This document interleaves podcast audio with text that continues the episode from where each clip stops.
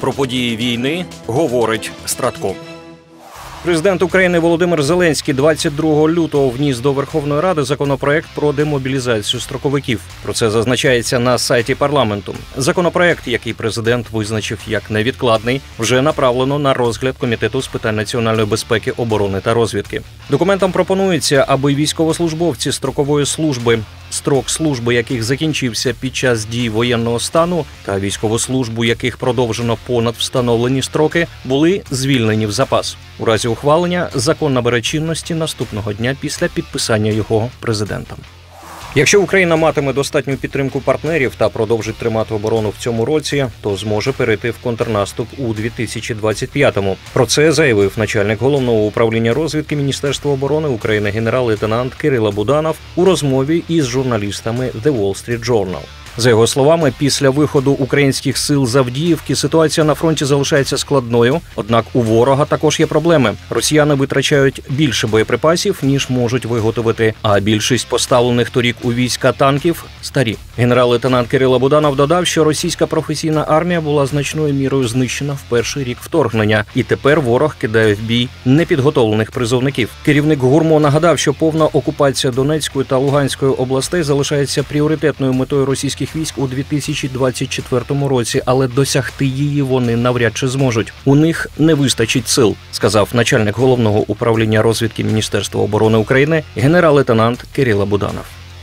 Протягом минулої доби відбулося 64 бойових зіткнення. Загалом ворог завдав 4 ракетних та 113 авіаційних ударів. Здійснив 105 обстрілів з реактивних систем залпового вогню по позиціях наших військ та населених пунктах. На запорізькому напрямку українські воїни відбили 8 атак противника західніше Вербового та в районі Роботиного з Запорізької області. На Бахмутському напрямку Сили оборони України відбили дві атаки російських окупантів в районах населених пунктів Кліщіївка та Майор з Донецької області. У зоні відповідальності оперативно стратегічного групування військ Таврія на Авдіївському напрямку українські воїни відбили 19 атак ворога в районах Степового, Ласточкіного, Сєвєрного, Первомайського та Невельського. На Мар'їнському напрямку Сили оборони України продовжують стримувати ворога в районах Георгіївки, Побєди та Новомихайлівки Донецької області, де ворог 14 разів намагався прорвати оборону наших військ. Речниця сил оборони Півдня України, полковник Наталя Гуменюк, підтвердила удар по скупченню військ Росії на Херсонщині, в результаті якого, за попередніми даними, загинуло не менше ніж 60 окупантів. Був вибух і не один. Тричі феєрично, як водиться, повторили для закріплення. Е, Так дійсно готувалися е, російські військові, е, які намагалися штурмувати вже зачищені, як вони казали, кринки. Окупанти мають подібні локації на тимчасово окупованій лівобережній Херсонщині, де збираються для проведення підготовки, в тому числі вогневої підготовки. За попередніми даними, ймовірно, що там знаходились і представники командування угруповання Дніпр, але ці дані ще перевіряються. За добу втрати ворога становили 1160 окупантів, 7 танків, 35 бойових броньованих машин, 41 артилерійська система, 5 реактивних систем залпового вогню.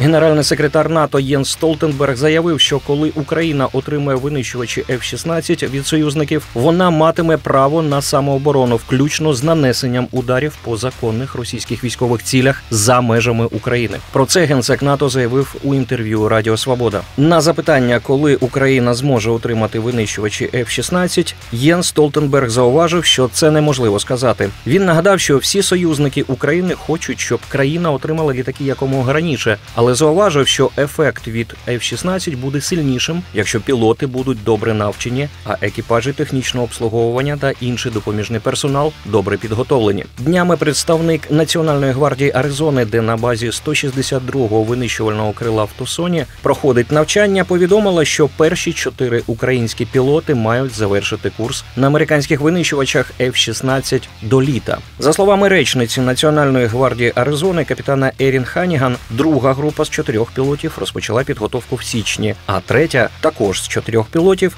наразі проходить англомовну підготовку, необхідну для керування американським винищувачем четвертого покоління. Очікується, що всі пілоти завершать навчання в період з травня по серпень, сказала капітан Ханіган. Хоча точний графік залежить від прогресу програми.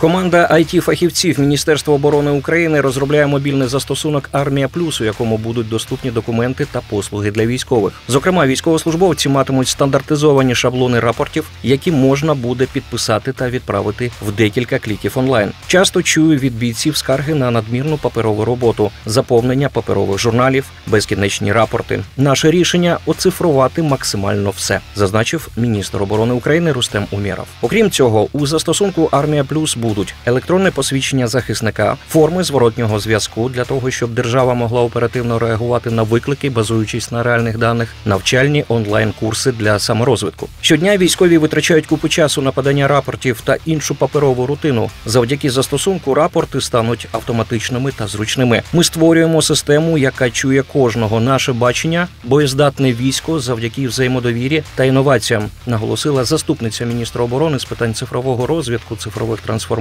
цифровізації Катерина Черногоренко. Армія Плюс розробляється міністерством оборони спільно з міністерством цифрової трансформації. Запуск застосунку очікується влітку. Крім того, міністерство оборони впроваджує автоматизовані системи обліку у військових частинах. Це допоможе у плануванні, введенні обліку та звітності за напрямком тилового забезпечення. Повідомляє Міністерство оборони. Фактично, це відцифрований журнал обліку продуктів, пально-мастильних матеріалів, речового майна. Автоматизація процесів для нас це економія часу. Це надзвичайно важливо під час війни. Бюрократія має залишитися в минулому, розповів заступник міністра оборони Віталій Половенко. Цю програму вже тестували в кількох військових частинах. Наразі фінальні випробування відбуваються в зоні бойових дій.